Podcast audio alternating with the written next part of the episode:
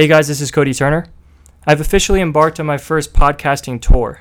I'm currently on the road in Williamsburg, Virginia, at my alma mater, and I'll hopefully be churning out a decent amount of podcasts over the next week or so. In this episode of the podcast, I speak with my friend Benjamin Bowery. Benjamin is a senior at the College of William and Mary, and he's in fact graduating this weekend. And he's a member of my fraternity, Delta Phi. That's where we met but Benjamin and I really became friends through our mutual interest in the show RuPaul's Drag Race. Benjamin introduced me to drag culture. And when I say drag culture, I'm referring to the art of being a drag queen, not sports car drag racing. If you do not know what a drag queen is, well, you're about to find out. Benjamin and I discuss anything and everything drag.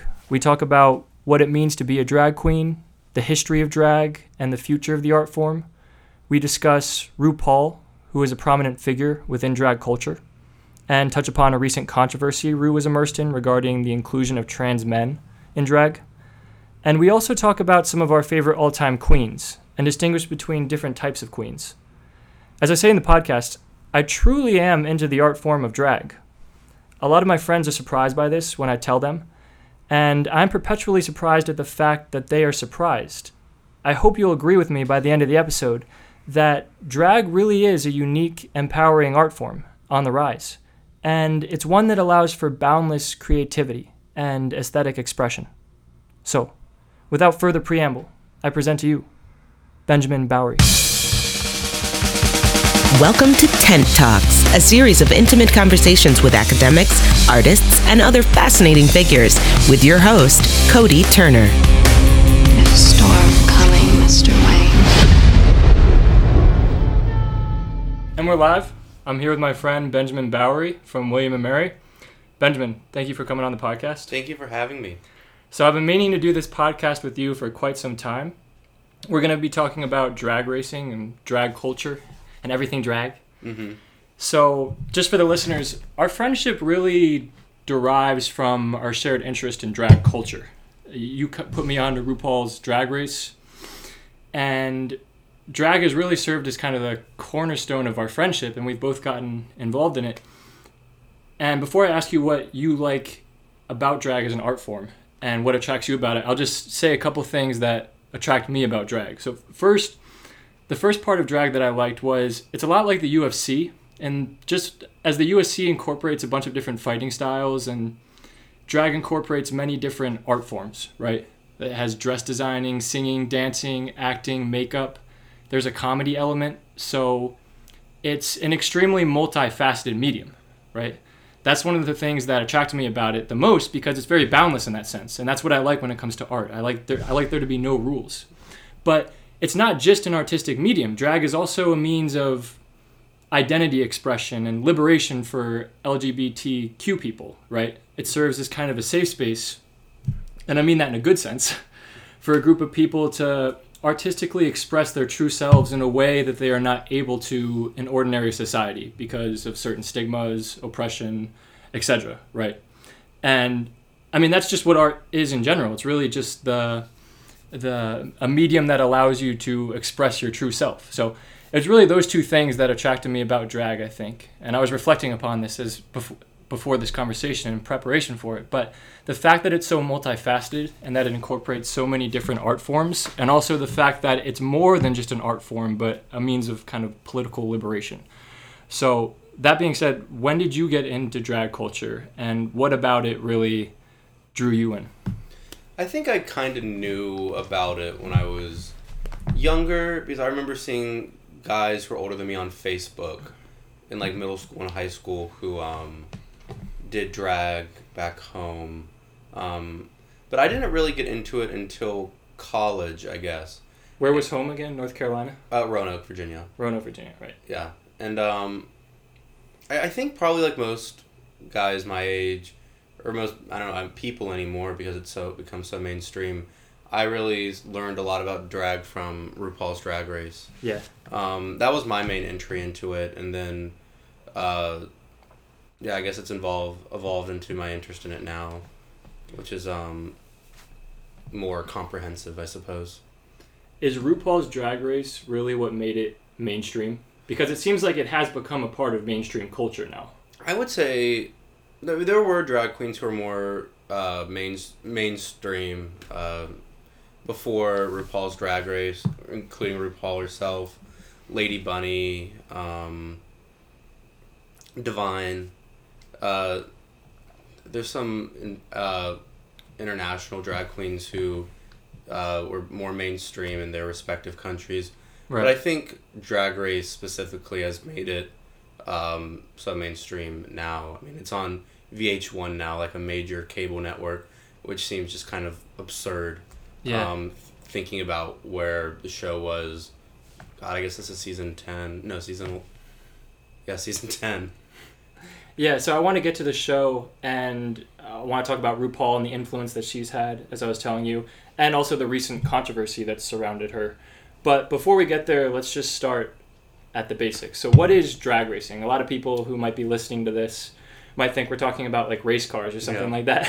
So, what is? How would you define drag racing as an art form? Well, um, drag racing is more from the title of RuPaul's Drag Race, but drag itself is um, it can be a lot of different things. I guess, like you were saying earlier, uh, like um, some people might focus more on comedy, some people focus more on looks, but it all comes down to usually the subversion of um, the way of uh, thinking of a good way to say this.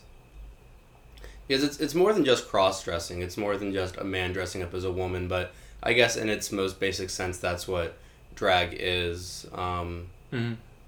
but it, that doesn't necessarily mean that it's one type of woman that one looks like when they do drag. Right. It can be um, much more gender fuckery, or um, uh, or it could be um, yeah, it can be a lot of different things. Yeah. So, well, I guess maybe maybe delineate between the different kinds of queens that there are, right? Like the, this concept of a fish is something that you've talked about. So, what are some of the main kind of stereotypical types of drag queens that there are? Would you say if you could just create a list? Um, the show's kind of broken it down, I guess, into more stricter categories that might exist in like the real world. But there's queens who are a little fishier, which means they look a little bit more feminine. Um, there are comedy queens. In itself, a lot of drag does include comedy, but um, there are queens who'd focus more on stand up or doing um, comedic performances, um, like such as acting. Um, Yeah. on the show that's kind of the, the two big categories that it breaks it up into like fishy queens comedy queens but in between that there's a whole spectrum of queens who focus more on their outfits or qu- queens who focus more on their makeup or um, queens who focus more on dancing and gymnastics so um, i would say that's maybe a little vague but i would say that, that um, look queens uh, comedy queens, oh pageant queens. Uh, what the way that drag really kind of I think got a hold in the United States was through the pageant system. Um, I recently watched for a class the documentary The Queen, uh, which is um, it predates uh, Paris is Burning, and talks about um, the historic like the historical and it wasn't historical at the time the influence of uh, the pageant system on uh, drag culture.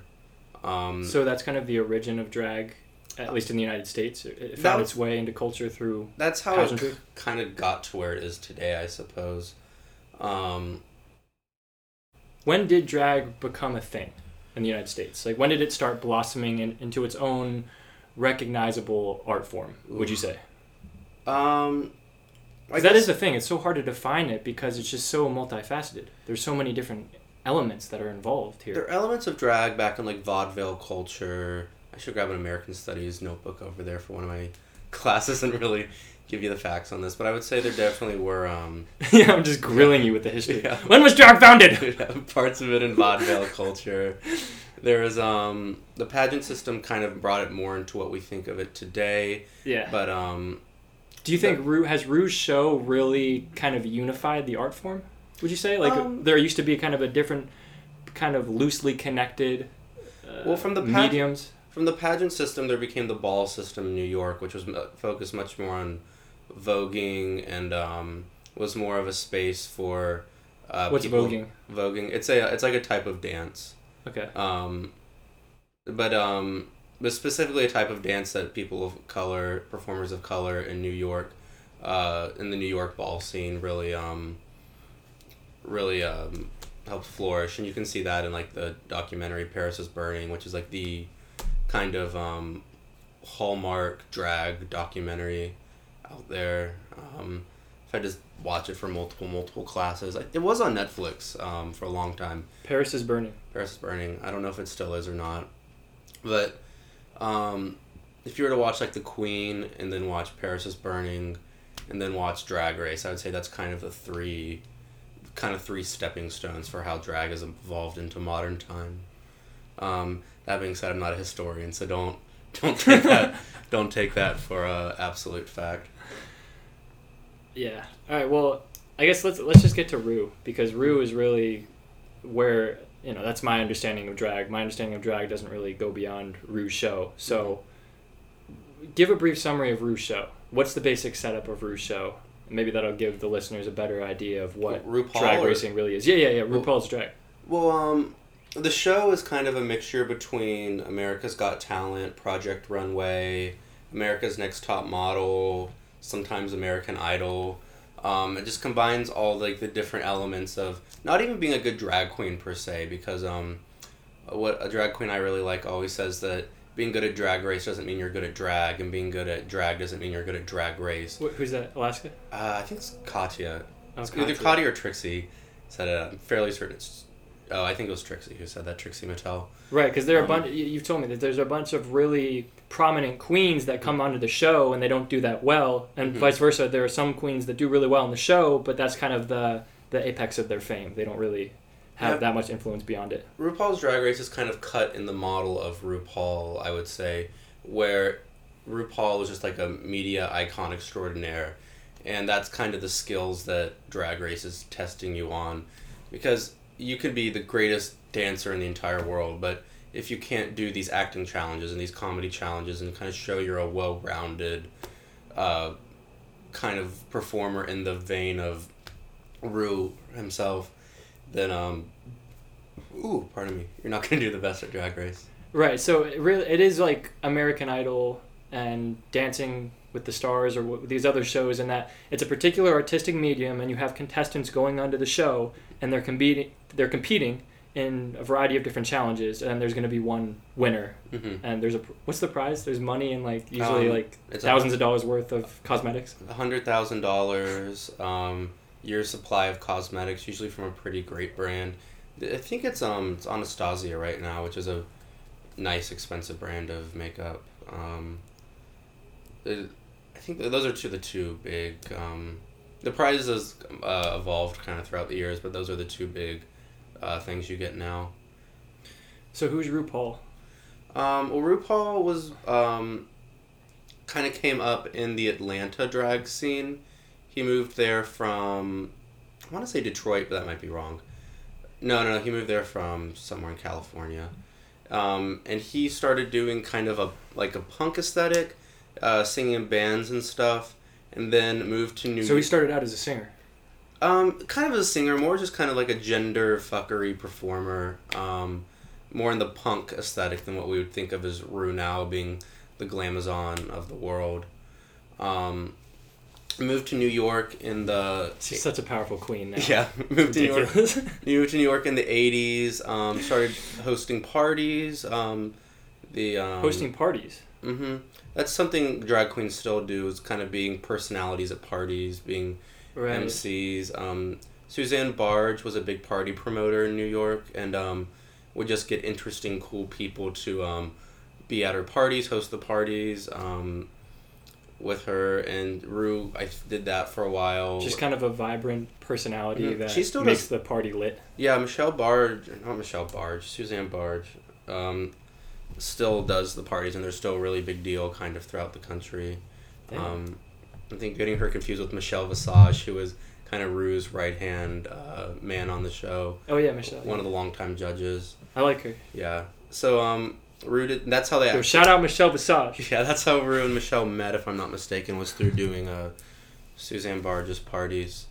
Um, and then Ru started to release his first album, supermodel in 1990.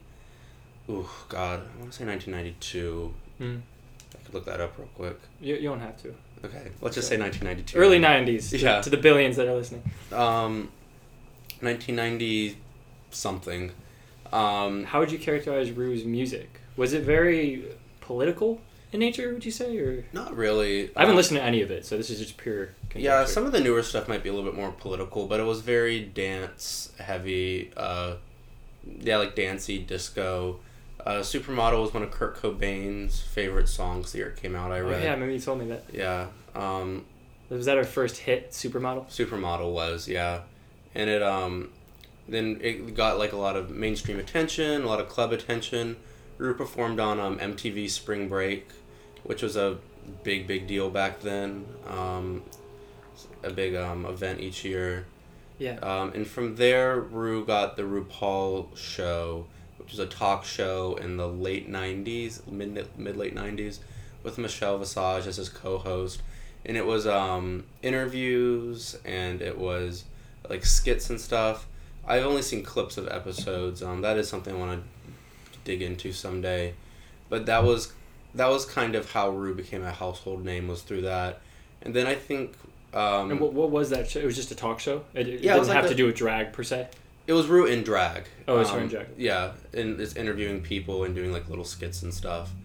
Um, Ru was in a lot of movies. Uh, God, the first time I remember seeing RuPaul was the Brady Bunch movie. He was in the Brady Bunch movie. hmm he played Jan's uh, school counselor. Bet he killed it, Yeah.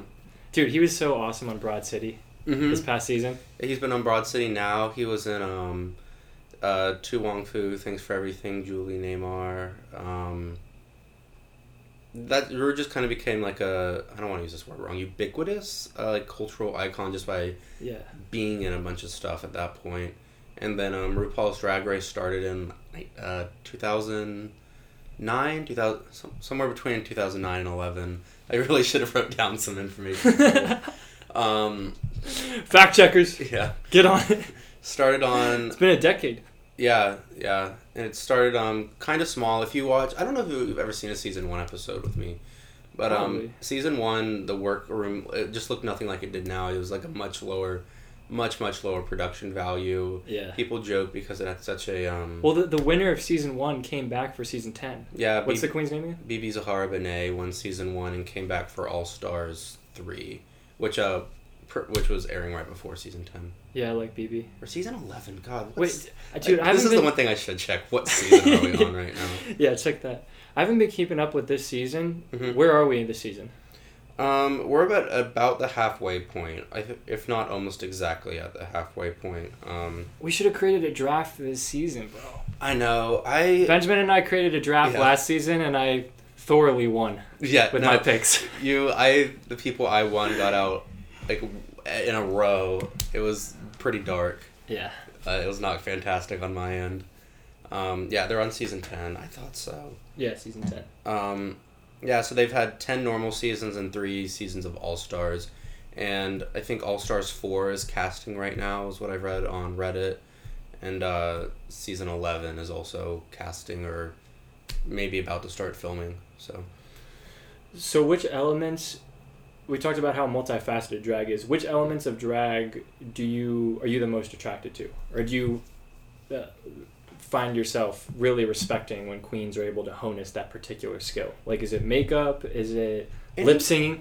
I used to be like, um, I don't know. I, I on the show I used to watch it and like would have like one favorite, but anymore or anymore when I watch, I just kind of like anyone who just does a good job. I'm just kind of rooting for everyone.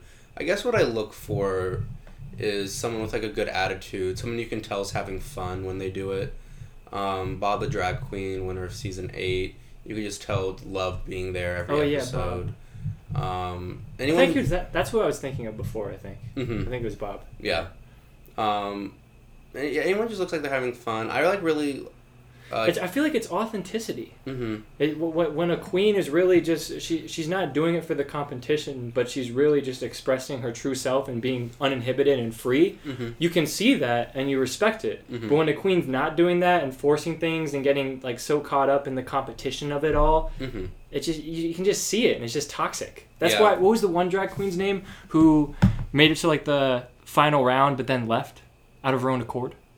Oh, It was Ben last season. BenDeLaCreme. Yeah, BenDeLaCreme. Yeah, Because she was just tired with the drama of it all. Right? Yeah, I'm a huge BenDeLa fan, and Same. everyone was always obviously so bummed when she left. But Yeah. um, yeah, that's being good at drag race doesn't mean you're good at drag. Being good at drag doesn't mean you're good at drag race.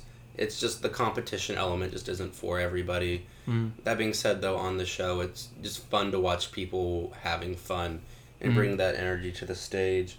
I like anyone who um, does really high concept, campy looks. Yeah, I was about to say that. One of the first queens I really liked was Manila Luzon because I liked that her looks always told a story, and a lot of times it was kind of like a silly, fun, stupid story. Sometimes she has some really great looks. She has one where she's um, her most famous one is her pineapple dress. I think you've seen that before. yeah. She dressed, dressed up as Big Bird one time.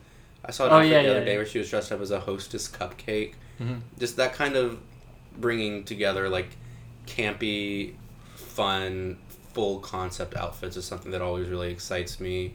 Also, I guess excites everyone now because another way drag has become more mainstream Yeah. is Instagram, Oh, and there are, and there are queens who are famous just for being on Instagram. Mm-hmm. Um, like well, Aquaria is a queen who's on this season. Started on Instagram. Um, wasn't the biggest Aquaria fan at first this season, but I was very much proven wrong. I think Aquaria is my pick to win right now. She's I'm forgetting who Aquaria is. Who's Aquaria again? um Aquaria came out in the first episode wearing the red leather dress with like the bow. I think it had like a bow in the back and the black mohawky type of. Is she the one that has a doppelganger on the show? Yeah, her and Miss her and Miz Cracker. Oh yeah, her and Miz Cracker. Wait, wait, was I the Aquaria fan and You liked Miz Cracker? you liked Aquaria and I liked Miz Cracker. Yeah, yeah. Was But now I you switched. no I You're now your team Aquaria. I really really like Aquaria. I think her looks are you. just cool and as the show's kind of gone on, you can t- see her kind of loosening up a little bit and she's kind of came off as a little aloof at first, but now you can like oh that's just kind of like her sense of humor. Yeah. I very much appreciate Aquaria. I still really appreciate Miz Cracker. I think she's Is she still on the show? yeah, she's still on. I think she's a fun fun performer. I remember they showed the a picture of Miz Cracker juxtaposed with Aquaria, and they look like the same person. Yeah, their their makeup's their makeup's kind of similar. Um, yes, but also I guess, yeah, it's kind of similar. She explained it on the show one time that she Miz Cracker kind of learned some of her makeup skills from Aquaria from like a photo shoot that they had done together. So it's kind of makes sense. Aquaria is the OG. It, well, yeah, but also that no, Aquaria's makeup's fantastic, but it also is kind of in the same vein, I think, as um, a lot of like kind of glamour queen looks that you see. Um, It, it- It's it's, a lot more feminine. yeah, it's not unoriginal by any means, but I think it definitely exists in the same uh, vein as a lot of other really awesome makeup artists that you see doing drag. Um, See, when, when I first got into the show, that's what I thought the goal was. I thought the goal was to look as feminine as possible. And to Mhm. the extent that you achieve that, you're out competing the other queens that aren't achieving that as well. Mhm. But that's just one potential goal. There, there are some queens that really try to be uh, fishy or more feminine, Mhm. And they're good at that. But there are other queens that are really just going for like a weird, quirky, high concept look, and it, it you know, obviously it's going to be feminine in some respect because they're dressing up as a girl, but it's not necessarily going to accord with like the ideal standards of feminine beauty in our culture. It might just be to a, you know try to manifest whatever the vision they have for a weird concept. Mhm. So yeah, I, I, I, that's one thing that I've come to realize. Like it's a lot more open ended Mhm. than I initially thought it was, yeah, which is cool. Um, but there still are some queens who are able just to look really feminine. I know you're a big Farrah Moan fan. Yeah. Uh, Blair St. Clair this season was very fishy. I'm a huge Courtney Act fan. Um, she was kind of like the original super, super fishy queen on the show. She just won a celebrity Big Brother in uh, England, and that was kind of a big deal. Wow. Um, yeah, she's she's really cool. She does a lot of like activism, and um, she's very like well spoken, and she's super super cool. I love Courtney Act. One of my favorite high concept artists is Sasha. Is that how you Mhm. pronounce it? Yeah, Sasha Velour, winner of season nine. Yeah. Mhm. And that's what I agree with you. What you're just going back to what you were just saying. Queens that really are just have an expansive imagination and you can tell that they just have these precise concepts Mhm. and and they're you know they're good at dress designing they're able to manifest these concepts. And Sasha Velour's were just so intellectual and you could tell that she had just put so much thought into these concepts. Like a lot of times when the queens are in the the the workroom or Mhm. whatever they'll just kind of see what of uh, clothes are available to them and just kind of work from there but with Sasha, you could tell that it didn't matter what was in the room. Like she had a concept and she was going to manifest it. Um, yeah, I guess that I'm I I do respect more the high concept queens, just because that I feel like is where you can really demonstrate your creativity and your vision. Yeah, that's like, that's what like yeah. What I'm really drawn to is the bringing together looks into something that has like so many references. Like Sasha Velour had fashion references, historical references, the fun uses of color and shape, and Yeah. I love Sasha Velour. Really fantastic Instagram. Um, also another one who does a lot of activism and um, is very very smart and well spoken. So let's talk a little bit about the, I, guess you could say political element of it. Maybe Mhm. that's the wrong word, but we've talked about the first kind of pillar that I mentioned at the beginning of why I'm attracted to it, just kind of the multifaceted nature of drag.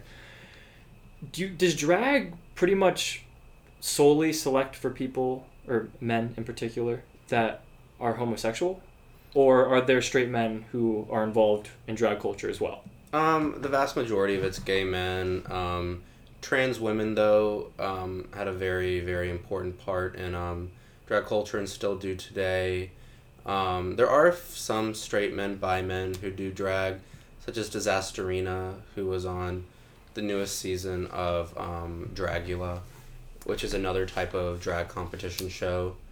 Um, Are people in the drag community accepting of a straight man who wants to get in a drag or Yeah, I'm, I'm sure because at the end of the day, um, I think drag's just about having fun, playing dress up, expressing yourself in some way, and um, from what I've seen, I think that the drag community is accepting of anyone who wants to do that for the most part. so what is this recent controversy surrounding RuPaul? My understanding so she initially said she wasn't going to let trans men onto the show, but Well, then she kind of changed her tune. There's been um, well, there's been a few trans contestants in on Drag Race. So just to be clear, we're talking about biological men hmm who are getting who are becoming women. who are have either transitioned or in the transitionary phase or just identify as women. Right, we're not talking about a biological woman who's becoming a man and now wants to Mhm. compete in drag race. Yeah, yeah. Um, the first trans contestant on the show was Sonique back in season two, and um, who didn't actively identify as trans on the show, but came out as a person who was undergoing transition at the reunion. There was um, Gia Gunn and Jiggly Caliente and Carmen Carrera, who all came out as trans post Drag Race, and still do drag because um, I think another important distinction is that like trans is who people are, but drag is what people do. So you can be like a woman and still do drag because drag in itself is more about performance and um, it, drag is a like a performance art. Well, I don't. So I don't know what Ru's initial justification was when he when he said that. But Mhm. you know, one potential justification I can imagine, and I'm not saying I necessarily agree with this, but if you're a trans man and you know, let's say you fully transitioned, you you might think that you have kind of a leg up in the competition just because you're you now you've already have these female characteristics b- built into you, and that might enable you to. Uh, don't know, perform in a more convincing way. I think that's what Ru was kind of getting at. Because Was that what he was getting at? Because I think that in his mind, maybe in a lot of people's minds, drag is that change from someone who looks like a man to someone who looks like a woman. And um, I think what Ru was saying was a large part of Drag Race is that switch. And if And- you're already a woman, then you've kind of already done the switch. So Someone who would already have breast, or someone who is later on in the transition phase of uh, transitioning to a trans woman. because biolog- like just biological women Mm-hmm. aren't allowed to compete. Not well. Are I they? don't. There are uh, women out there who do drag. Um, Okay. They call it bio queens. Um, none of them have been cast on the show, uh, but I mean theoretically, I don't think there's any rule per se prohibiting it. but it's predominantly a male-dominated art form. Mm-hmm. Right. So I think Ru was saying that um, having already had some like female characteristics would make the switch less of a change. And in his mind, uh, being successful at Drag Race is successfully competing that visual shift. Um, which makes sense, I guess, in some ways, but also in other ways, like we talked about earlier, drag doesn't mean It's not just becoming as feminine as possible. yeah. If if they that was true, then Courtney Act would have won and Farrah Moan would have won. right, right. None of them did. None of them spoiler. Any biological man who Yeah. just has feminine characteristics naturally is going to have a leg up, but they did they don't in the competition necessarily. So Ru came out and apologized because a lot of people were really upset because historically trans women have had a very very important impact on the um, on drag history and drag culture today, and um, I think Ru came out and apologized and f- formally recognized that. Um, I don't think Ru's transphobic, um, but I think that Ru No, I I mean if that if that was the justification that we just talked about, I can see, like like I said, I can see that as a legitimate justification. I don't necessarily agree with it, but Mhm. if she was kind of reasoning from that position, Mm-hmm. there's nothing transphobic about that. She just wants she's just trying to think about what this art form is and trying to do it uh, justice. And just knowing Ru from watching her Mhm. on the show, it's clear that she's not transphobic. Quite to the contrary, she's done so much Mhm. for the LGBT community in terms of uh, uh, just uh, again allowing them to manifest their true selves and giving them kind of a safe space, uh, corner of the culture that they weren't previously able to occupy. Right? And drag uh, and drag race isn't the um, isn't the comprehensive end all be all of drag. Drag race Right. is drag race. So um, yeah, it was um, Right. But it's elevated the art form. yeah, it elevated the art form. Um, but there's just so many other types of drag and other types of successful drag that drag race isn't most. I don't want to say welcoming to, but um, Say there's just some- so much more out there. So I don't know if What are some of the other types of drag outside of Drag Race? So, like, if I if I were to go to just a um, so, some drag performance uh, on my own outside of Drag Race, what would that look like? Well, there might be some queens who don't have the look per se. It's not as polished, but do much focus much more on comedy, and someone like that would have a harder time getting cast on Drag Race. Or um, if you went to a, a show where like a bio queen was performing, could be fantastic. Maybe not the best suited for Drag Race. So I think Ru was kind of talking about the queens he sees suited for drag race because drag race is just a facet of drag but because to so many people drag ra- drag race is drag because of how much it's elevated the culture Yeah. and the into mainstream culture it was um pretty exclusionary and i think there is quite a bit of truth to that and Ru definitely came out and apologized and said of course we'd have trans contestants on the show Right. uh, my comments were just kind of um, worded poorly and not as accepting as they should have been.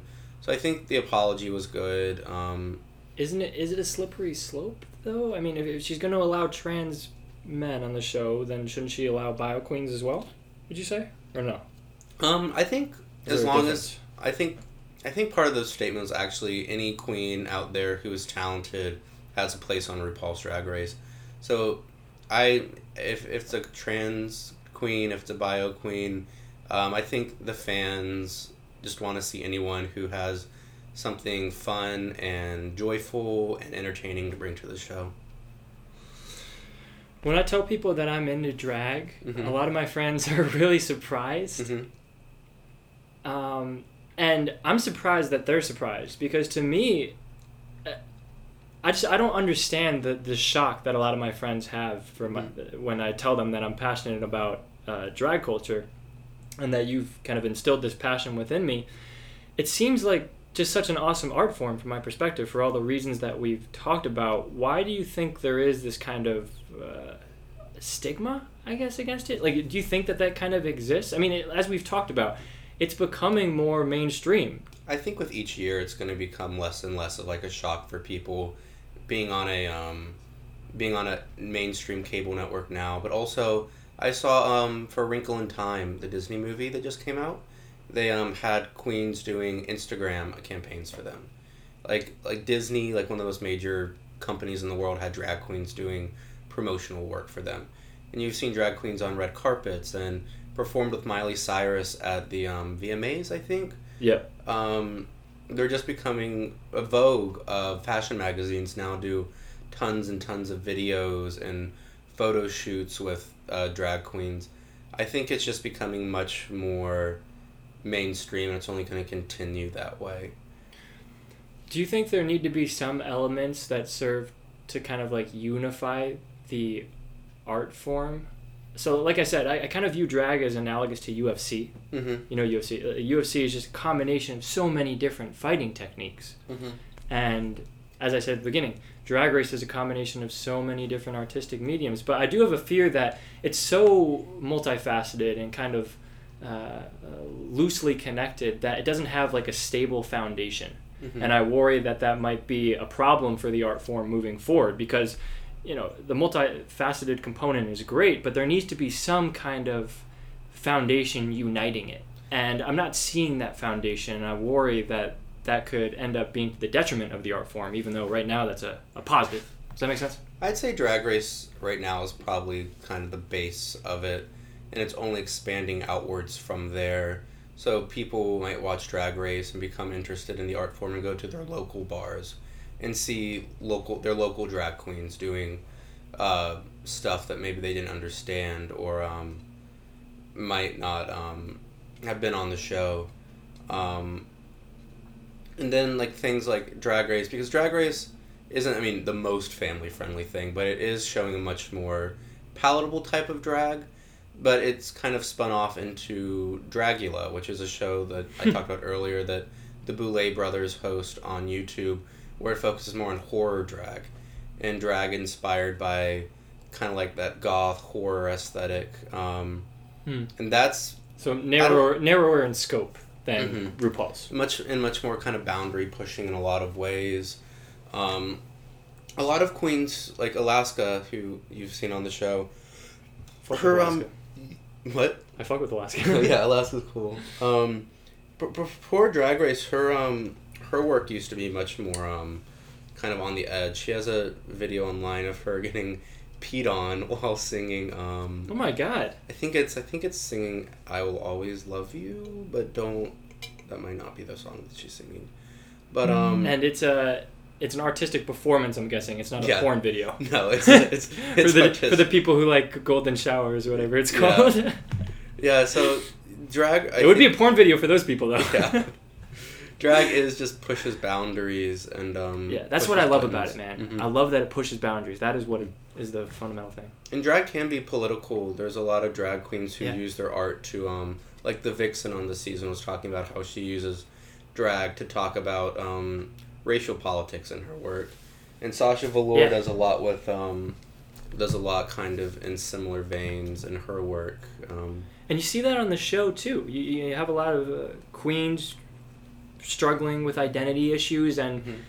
th- they're sharing that with each other on the show as they're competing. And it, it- you have scenes that are very intimate and Mhm. very profound just from just- that it's- point of view. in itself like doing drag I think is a political act. Yeah. That's not an original idea. Someone has also said that on the show. But um Well, like I said at the beginning, Mm. that's one of the things that attracts me about it. It's not just an art form. It, it Mhm. really is kind of a mhm. political thing. Yeah. Um, who do you got to win this season?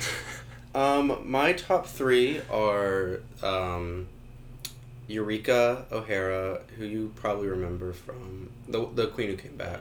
kind of obese Yeah. Southern Queen. Yeah. Yeah, Yeah, I know Rika. Eureka's been killing it this season. Uh, really good looks, really great performer. High self esteem. hmm Yeah, just confidence for days. Confidence that we all wish we should have. She's really Yeah. fantastic. And she's very unique. She's got a, she's really rocking the whole southern vibe. Yeah, she's just herself. She's not ashamed of her body, and um, she's super cool. I really like Eureka. I think she's gonna be top three. I think Asia O'Hara is gonna be top three. I love Asia, such a talented performer. Can you describe Asia again? Sorry, it's been a while since I've. Asia is um, a pageant queen from Texas. She does pageants, but um, incredible performer. Really, really fantastic looks. Um, really, she's another one who you can just tell is having fun on stage. Um, she, that just brings like a lot of joy to the stage, and it's really fun to watch. And then I think Aquaria, Aquaria is I think going to round out the top three, and also is probably my choice to uh, win the season. Because Aquaria is really um, really shown a lot this season, and I think has changed a lot of people's minds who may not have had a great opinion of her at the beginning. Aquaria is really great. How many queens are left in the season at this point? God, uh, seven maybe. So it's gonna be someone's going home. Oh, tonight actually, someone's going home tonight. Someone's going home next. Oh yeah, week. today's Thursday. Mm-hmm. V- VH1 Thursdays. Seven p.m. No, At- eight p.m. at 8 Eight p.m.. p.m. Yeah, I always think it's nine, but it's it's eight. Um, this is also cool. They now all the episodes are long. They're all an hour and a half episodes. Oh really? Mm-hmm. And then they also do Untucked afterwards, uh, which is the behind the scenes after show. Yeah. Uh, so drag race is now um, a two hour event every week, which is really cool. Yeah, to anyone listening, I really recommend watching RuPaul's Drag Race. Uh, seriously, it, it really is just a combination. Like, think about um, American Idol, Jersey Shore, like, and all these different TV, shows, like, combined in a sense, just because, again, there's so many um, components to it. Do you remember who I picked to win it when we were Let's see. when I came when I visited in March and we were watching it? I think it must. Have, I think it was Aquaria. I think Was you, it Aquaria? you- I know I like Aqu- Aquaria. I You forget really, I- really liked Aquaria. Yeah. Um, yeah, I think that's you said, and I've very much come around. Maybe you're just better at picking these things than I am. I would love to be a guest judge on the show, man. Mhm. God, I love it. They've had some cool guest judges this Uh, season. Yeah, and that's another thing about the show. They have uh, famous guest judges that will come on each time to. They had Shania Twain this season. Um, Yeah. Right before she said her con, like I think the day of her saying Yeah. her controversial Trump comment. Um, they've had Abbi and Ilana from Broad City are going to be on. Mm-hmm. I don't think they've done it yet, unless I'm totally blanking. They may be tonight even. Mm. Um, tonight's going to be a um, it's like Cher the unauthorized musical. So they're doing like a history of like Cher and Cher songs. Yeah. So again, they, they have so many different activities each Uh, episode. That Last week was Snatch Game, which is like one of the the drag race staples, where they had the Oh, yeah. impersonated celebrity and yeah. answer- Describe that. Describe Okay.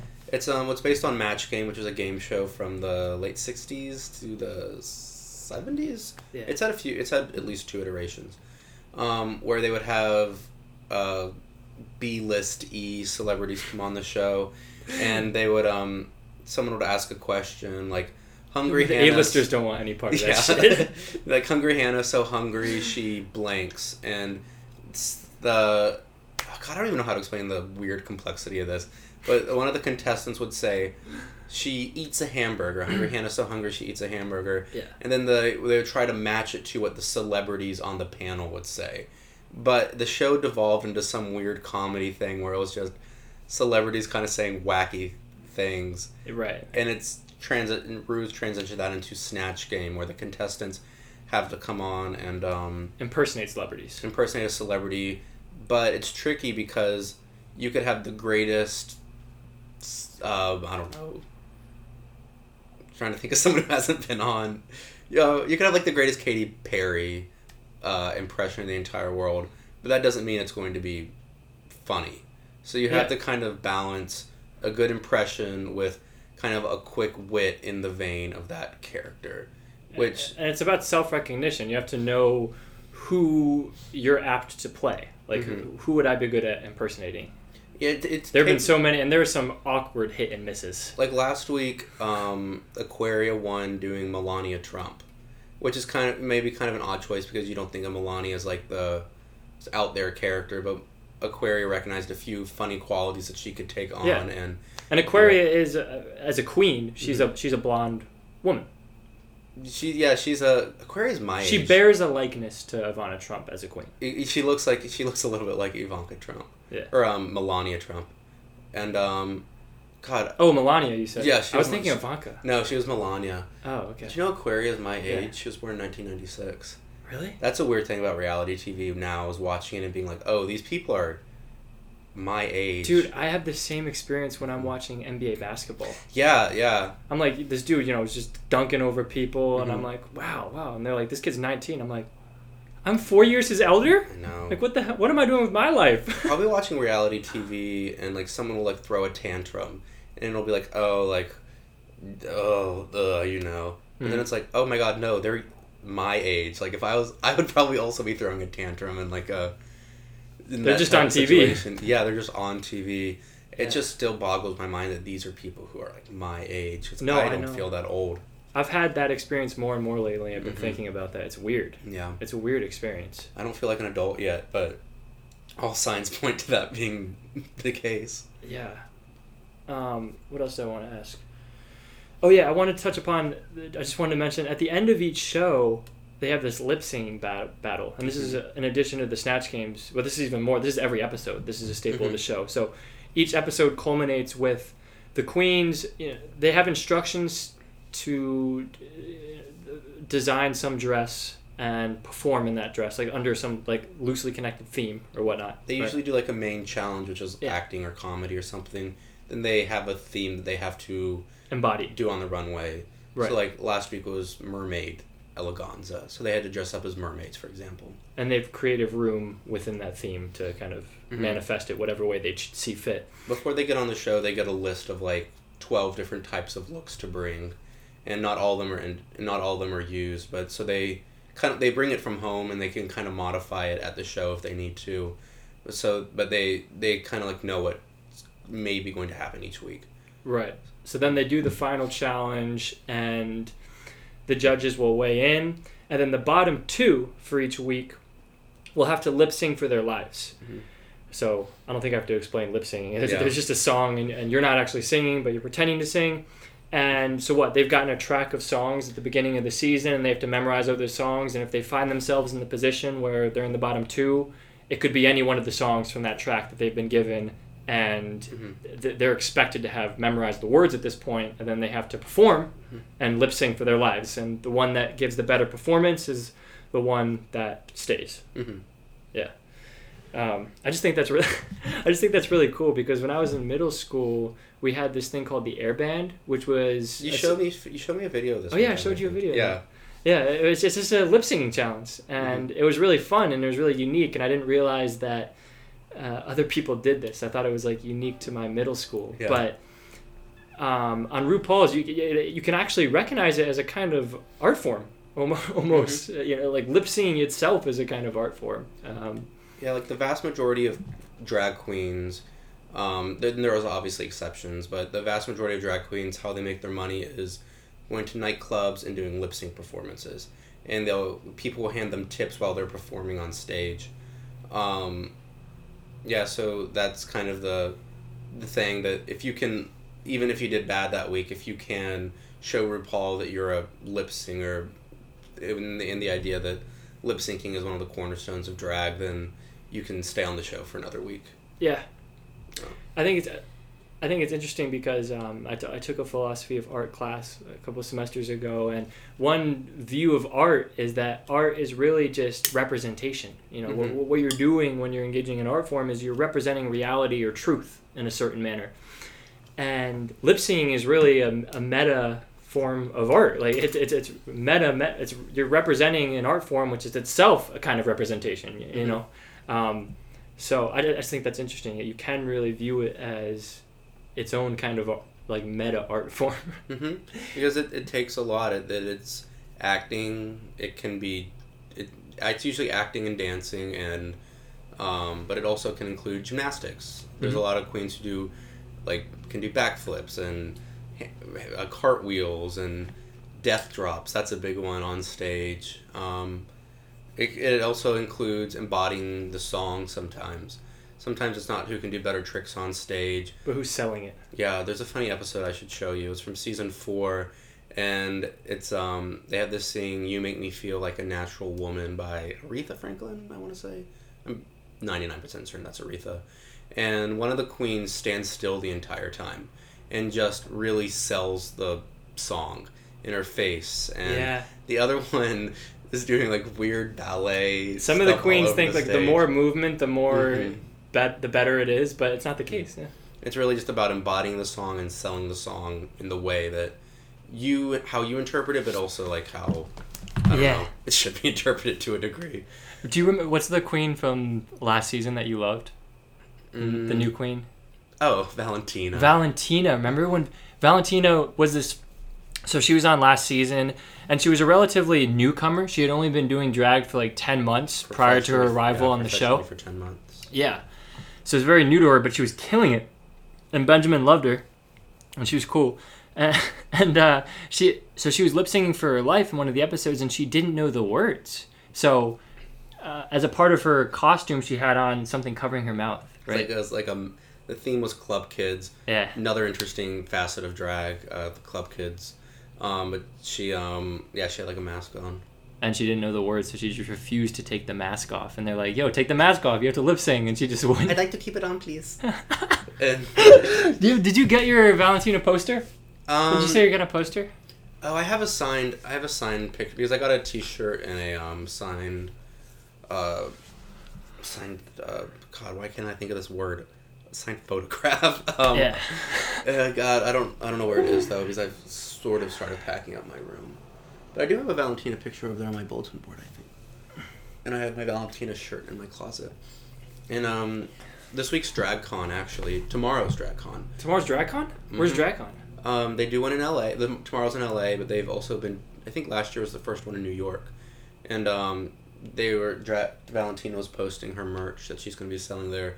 Has some cool pins. I kind of want to try to order one. Are all the most prominent queens present at DragCon? A lot of them are. Um, I think in the past they used to coordinate DragCon with the finale of the season, if I'm not mistaken, so they could get as much like drag race royalty there as possible. Um, it's not this year, um, but they, a lot of the big names come. It's a big chance for like meeting fans, but also selling merchandise. Um, they do panels, so really interesting panels actually. Um, from everything about like the current political climate to um, facets of drag like makeup, wigs, to just more queer entertainment, general stuff. Um, Do- so here's cool. one question I have: Do you think that uh, d- drag's reach extends beyond the LGBT community, or do you think that most people that are into drag race are members of the LGBTQ community? Because I mean, so I myself, as you know, I'm not a member of the LGBTQ community, Mm-hmm. but I'm extremely into drag race. Do you Mhm. think that there are a lot of people like me, or do you think I'm kind of a rarity, at least at this point? I think it's definitely shifting, and right now I think that, um, well, I definitely I think the base is gay men or queer people in general, um, and then there's there's always been quite a few, quite a few, a lot of uh, straight women who are fans of the show. But now I'm One of your best friends. right? um, who One of your be- didn't you say one of your best friends is from New York and she's like really she knows all Oh. the drag queens? Paris um yeah Yeah, Paris. Yeah. yeah she, in New York she um through work Yo, shout out to Paris. yeah through work she's met a lot of cool drag queens um Yeah. uh, she works in the fashion industry um but i think it's definitely changing just now it's just become so out there like uh, friends here who don't even really know that much about drag know the drag race exists because it's on your instagram it's on television commercials it's, Right. just- it's kind of become It's on people's radar now, even if they're not yeah. into it. Like they're, they're aware of it. almost everyone who I've seen the show really loves it because it is just about creativity and uh, It is. having fun and dressing up, which I think is something that And just expressing your true self, man. Yeah, That's what art is. It's just being authentic, and this is, you know, it really embodies like authenticity. hmm Um, yeah. It's weird that like kind of changing everything about how you look and who you are. yeah. At the end of the day, it just comes down to you being like authentic, which is neat and cool.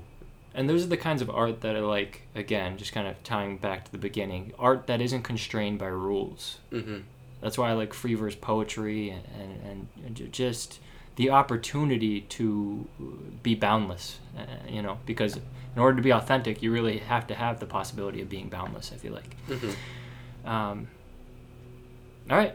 I think that was pretty good. Yeah, do you think so? Anything else you want to say? Or Ooh, is there anything, anything, any other drag thing that you want to throw out there at the top of your head? Um, I think we covered a good amount, right? do you think so? Yeah. I don't know. How much do you usually like to cover on your podcasts? Uh, I don't know. They varied thus Yeah. far from like uh, half an hour to two hours. So Yeah. Um, yeah, watch the show. A lot of watch the show, even when it's not please. re- like I read a, a reviewer online said one time like even when Drag Race isn't doing its best, it's still better than ninety nine percent of the shows on television. So And it's getting better. Mhm. And it's getting better. And it really is a combination of every great reality TV show that you've ever seen. It's better than American Idol in my book. Better than Survivor. I think it might be my most. It might be my favorite reality TV show that I've watched. Honestly. it's definitely mine. I'm a big Real Housewives fan, but Oh yeah. Yeah, you got uh, me into that show too. love Real Housewives. Yeah. Um, That can be fun too.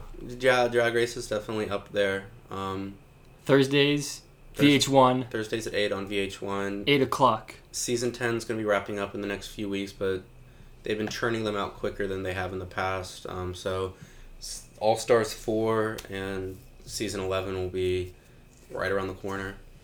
Drag race is on the come up, y'all. hmm All right, Benjamin. Thanks for coming on. This Yeah, is fun. thank you. Yeah. Let's do this again sometime soon. Yeah.